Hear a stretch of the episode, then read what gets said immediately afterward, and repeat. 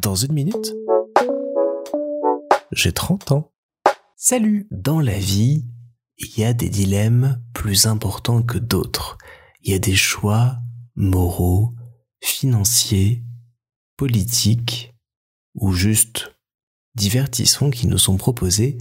et sur lesquels il faut se pencher longuement avant de trancher. Et c'est ce qui nous est arrivé tout ce week-end avec Clara et Clément qui sont venus à la maison pour notamment jouer un fantastique jeu de société, le dilemme du roi. Pour vous situer un petit peu l'univers du jeu, on est dans une sorte de Game of Thrones dans lequel chaque joueuse et chaque joueur est à la tête d'une des familles présentes au Conseil du roi. Conseil du roi qui a la main mise sur toutes les décisions qui vont influer sur le royaume. On va donc pouvoir influer grâce à notre pouvoir ou notre argent sur tous les événements qui vont pouvoir se passer ou non et déterminer ainsi génération après génération comment le roi va faire évoluer sa politique et comment son royaume et les royaumes autour vont évoluer en conséquence.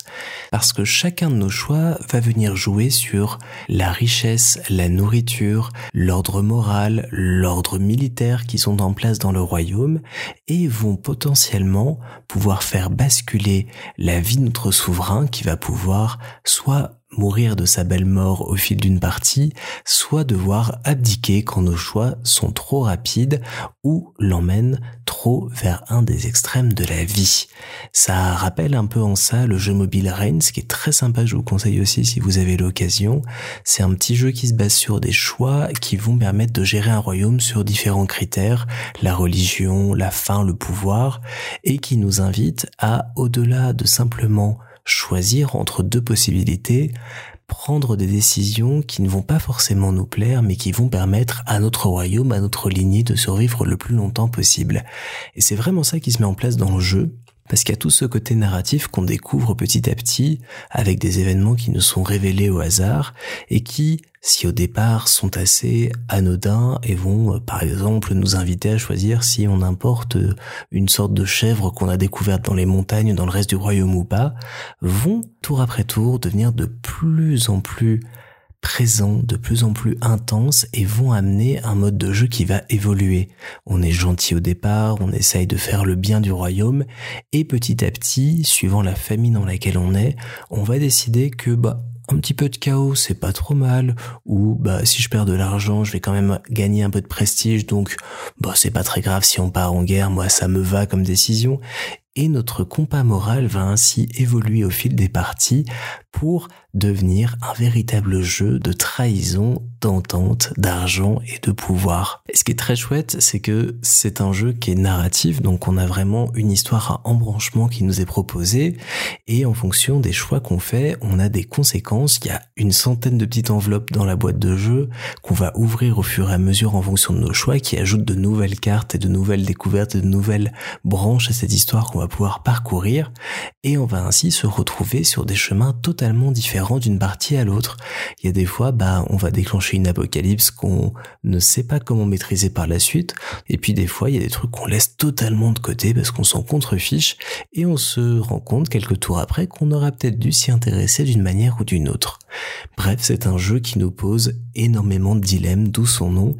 et qui nous invite à vraiment découvrir un petit peu qui on est au fond de nous-mêmes, j'ai l'impression, à savoir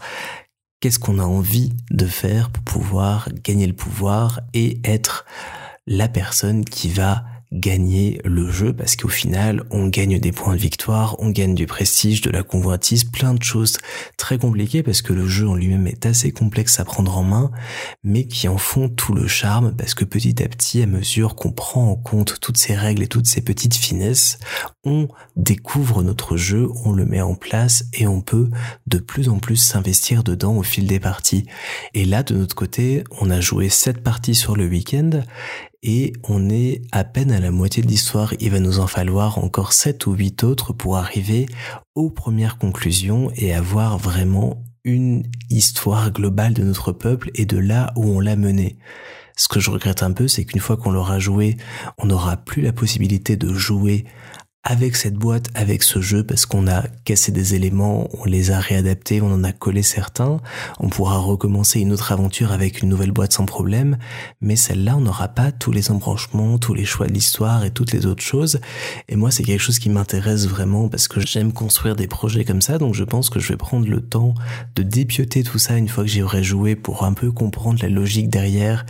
et imaginer un peu comment ça peut se distiller dans d'autres projets parce que c'est des choses qu'on peut retrouver euh, en escape dans d'autres jeux de société dans d'autres projets par la suite à choix multiples. C'est quelque chose le choix comme ça qui m'a beaucoup intéressé. J'avais beaucoup aimé euh, le film interactif euh, Black Mirror qui était disponible sur Netflix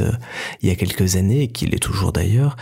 Et laisser le choix tout en essayant de le guider et de faire en sorte que chaque étape amène des choses positives négatives et intéresse et fasse en sorte que la joueuse, le joueur s'implique vraiment dans le jeu et s'y découvre à travers lui, c'est quelque chose que je trouve très intéressant. Donc le dilemme n'était pas très grand pour savoir de quoi j'allais vous parler en premier de ce fantastique week-end qu'on a passé. Il y a d'autres choses dont je vous parlerai dans les prochains jours qui ont été aussi très très chouettes.